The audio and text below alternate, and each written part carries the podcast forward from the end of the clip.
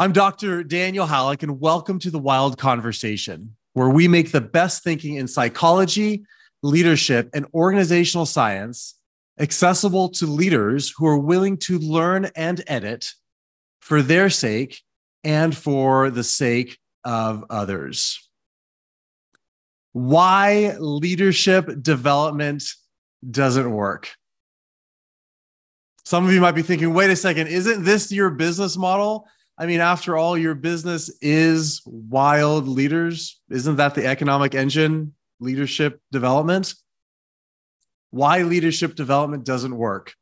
I would say that leadership development does work and it can be absolutely transformational in an organization. But often, unfortunately, it's a waste of time. Last fall, I received a text message from a very good friend of mine who's an executive in a business that you'd all recognize. And he sent me a text. He said, Have you heard of the group XYZ, fill in the blank, will remain nameless? I'm in this senior leader training that they are facilitating with a very small group of leaders. And my soul is dying. And my soul is dying. My heart just breaks as somebody who's invested the last 17 years of my life in developing the capacity of deep seated leaders to hear that somebody I know who's really thoughtful, cares deeply about his people, wants to learn and grow, feels like he's in a gigantic waste of time that his company is making him do. And if you've been around the Wild team for any amount of time, then you know that Wild stands for whole and intentional leader development. And yes, that's our brand, but it also represents a deeper philosophy about how you see yourself and your development and your growth, but also how you see other people and your investment in them. And at Wild, we want to see, we are about a whole leader reformation, a completely different paradigm and mindset in thinking about how leader and leadership development is done. So here's my intent for this conversation this morning, today. I want to disrupt the conventional way of thinking about investing in leaders. I want to disrupt the conventional way of investing in leaders. And I want to ruin every single one of you for the next time you learn about a gimmicky leader development quick fix that is not going to result in change or add value to you or the people in your organization. If you're if you're ever talking to somebody, you I hope that you leave this conversation with questions and thoughts to say, you know, leader development should look like this. I grew up, my dad was an entrepreneur. He had his own air duct cleaning business. And if you don't know what air duct cleaning is, look in your house. And if you see those vents where the air comes out of, it turns out there's a lot more behind those vents. There's entire pipes. And I would listen to him. I would go to jobs with him when I was in high school, and it's really hard work. But I'd listen to him talk to customers. And he would talk to customers in a way and describe the process because there is this phenomenon happening that people realize they can make a quick buck by vacuuming your air ducts and saying that they cleaned your whole ventilation system. And so he would try to let them know you actually need a lot more to clean the entire thing if you want clean air in your house. And it was amazing because I watched by the end of the conversation, if they weren't going to work with my dad, and they probably were because they could tell he knew he was talking about, he's a microbiologist and understands air and the particles and the quality. But if you weren't going to work with him, you were going to go find the right person because you knew what to look for and ask about things like HEPA air filtration and mechanical agitation and brushes and whips and all sorts of stuff that I still remember today. And so that's my intent for this conversation is to invite us into a different way of thinking about leader development. We know that leaders matter. The an investment in them is important. Healthy and whole leaders who are effective are absolutely critical. Can you imagine what it would look like if there is no one leading in the places you live and work? Leaders drive change. They marshal people together and they solve and bring people to solve the most challenging problems that we have in the world. And I don't care if you're leading a business through an organizational transformation or you're running a nonprofit that's combating human trafficking. Every challenge you face, every opportunity in front of you it's going to be fueled in some way by the courageous efforts of leaders like you. And you're going to undergo immense amounts of pressure, self doubt, work life balance, highs and lows to make that mission a reality. Leadership makes organizations work. It's not the only factor, but it's a fundamental factor.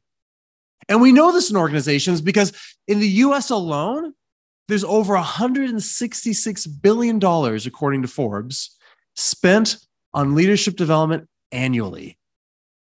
And even in a downturn economy when training and development budgets might be cut a little bit, executive development budgets still hold fairly stable. Even though leadership development doesn't always hit the mark, sometimes it can feel like my friend at sucking his soul. We still know it's valuable and we still know that the capacity of our leaders and our alignment in our teams matters. So when leaders talk about leader development and why they do it, here's some of the things I hear. People talk about outcomes like trust or common language, psychological safety, alignment with our strategy, engagement and commitment, or increased performance, Leaders talk about culture and how do I create a healthy culture, a place where people feel like they belong and we retain the right people and we collaborate and we're resilient and we have effective and healthy communication. And I say yes to all those things. But the reality is, those things, culture, belonging, communication, those are invisible things that when they're in place, move the visible the unseen is often impacting the seen. And that's why the capacity of leaders and alignment together matters because we know if we can move the needle psychologically on the invisible parts of who we are, the knock on effect, the domino effect for everything else that we care about in our business or our nonprofit, your organization, wherever it is, changes. The problem is we don't always get to those pieces we have nice experiences that don't always hit the mark. And we don't have a systematic approach for doing it. And so, the first thing I want to share with you is that my conviction, our conviction at Wild, is that we need a systematic approach for doing leader development. And I say system because we have a system for everything else in our business that works. You could have your playbook for how to market your process or take it to market and sell it. We have SOPs, standard operating procedures for how stuff gets done. We have regulations and policies and processes and plans for strategic planning, financial management, accounting, payroll. Everything in your business that works has some sort of system behind it. I'm not saying those systems couldn't be better or we always need to fine tune them, but there's a system for the things that work. It's documented. There's a plan and a process. It's not by the seat of our pants. But when it comes to developing leaders, which if you're here, you probably believe that's important, we almost never have a system for investing in the capacity of our leaders and their alignment together. We even have systems for the things that work in our life. We might not call them systems, we might call them your morning routine or your budget. Or we call our systems grocery day or taco Tuesday. Or maybe it's an automated subscription to coffee or whatever else you need to fuel your life. We need systems for the stuff that actually gets done, and we create them. So here's the problem most leader development is what I call the conventional approach. So I want to contrast for you what I call conventional leader development versus whole and intentional leader development. And this is the conventional approach. This is why I believe leadership development doesn't work. And I'll be honest, I'm guilty of doing this in a lot of different places over my career. And this is why I'm here with the Wild team. Because the conventional approach starts with piecemeal, one off solutions. We give leaders a color, a number, a magic animal, and we call them developed. We put them in a box and we send them off. Oh, now you know which quadrant you're in. Go lead. You know your color. Put it on your cubicle so people know how to communicate with you. And don't get me wrong, I'm not decrying those processes. They're a nice starter, they're a great appetizer, but they don't solve the problem. And what ends up happening is most leadership development looks like leadership events because of that. So we take people offline, we fly them in from around the country. We take three days of meetings with a couple days of travel, and we bring people to an event. We play some mini golf, we have a good time. And don't get me wrong, it's a lot of fun. But those moments at the best are catalyst moments, and they're almost never followed on with an ongoing developmental process. My kids do martial arts, and I've taken them to martial arts camps because they train every week. Those moments are nice inflection moments. But if that's all they did, they would never learn whatever sport or activity they're trying to do. We know that for kids. Why do we do it for leaders? And by the way, we have a wedding planner on our staff, an event planner. So we put on a mean event. I love a good event, but they're catalyst moments. And we tend to put people in silos, in verticals. We assume that only the senior leaders can learn from each other, only the emerging leaders can learn from each other. Oh, only new leaders can learn with and from each other. Only diverse leaders, however we define that, can learn from each other. Heaven forbid that sales might actually learn something from operations or vice versa, make the business better. And so leader development tends to be detached from the business. The biggest backhanded compliment I've ever received in my career in this work was I flew people from around the globe together for an incredible event. Top of a tower overlooking Puget Sound in Seattle, beautiful accommodations, the whole nine yards, great content, thoughtful speakers, everything. One guy came to me at the end and he said this. This has been incredible, man. I, I did not want to come, I'll be honest but this was this you just knocked out of the park and I'm, I'm feeling good and he said then he said this but hey i've got to get back to work so i'm gonna jet out a little bit early and in saying that the backhanded underlying assumption was that we did nothing of substantive value to his work the only value was the networking and time to schmooze with the senior executive team valuable but not a good reason to spend a couple hundred thousand dollars so success looks like a good story, and it's all about executive buy in. Can I convince Mary to give money to solve the problem that she doesn't want to be a part of? And we build programs based on popular fads. What's on the cover of the New York Times bestselling books list? Let's build a leadership program around that.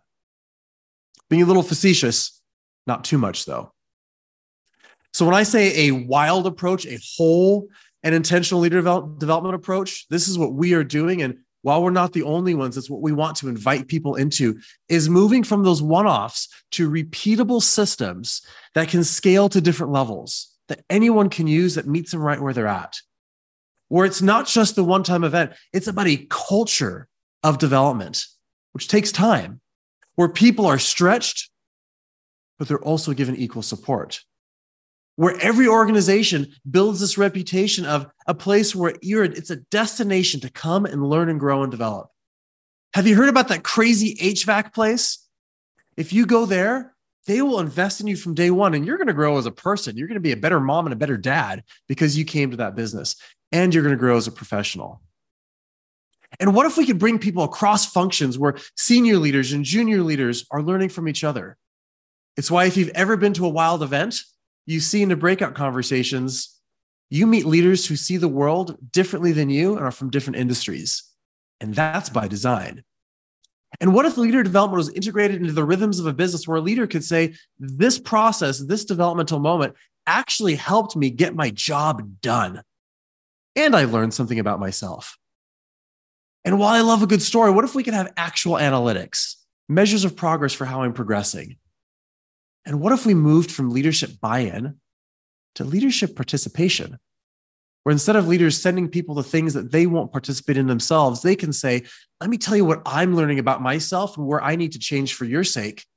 And I want to invite you along the journey with me. And we have decades of research on what we know matters for the development of a human being.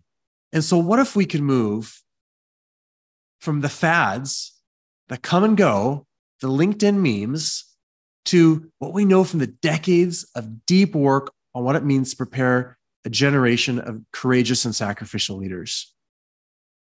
So when I say let's go wild, let's do whole and intentional leader development, I hope you see it's a different way of developing leaders.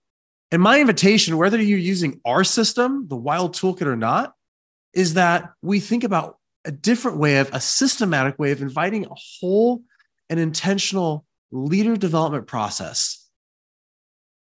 I want to read two things for you as I, as I end. One is a quote from Dr. McKenna's upcoming book, which is really a manifesto on this whole idea of what it means to do leader development differently. And I think of this when I said a whole leader reformation, a reforming, a different way of looking at the way we invest in ourselves and others. So let me read this quote from his book. A leader, whether by choice or by necessity, is responsible for the experience of so many others and for our progress forward with that burden comes a whole different level of responsibility. So I ask you this what can we do to better prepare a generation of thoughtful and courageous leaders with hearts to serve, a willingness to learn, a capacity to lead at the next level, and a wisdom to discern and provide clarity in these complex times? Answering this, que- this question is critical, but it will take a reformation a radical shift in how we intentionally prepare them for the journey ahead. That is what I want. And I go back to my friend and his experience in the leader development program that was sucking his soul. I got this statement from a leader who we recently took through our system, the Wild Toolkit, and invited him into a deeper, whole, and intentional development process. Here's what he said Finally, an intentional, and well grounded system for development. This is a refreshing change from the workshop conference based model to a system of development. Thanks, Wild. So let's keep the conversation going. Thank you for listening to this wild conversation. To join our live wild conversation on Fridays, visit our website at wildleaders.org backslash wild conversation and subscribe to this podcast for regular whole and intentional leader development conversations. Have a great day.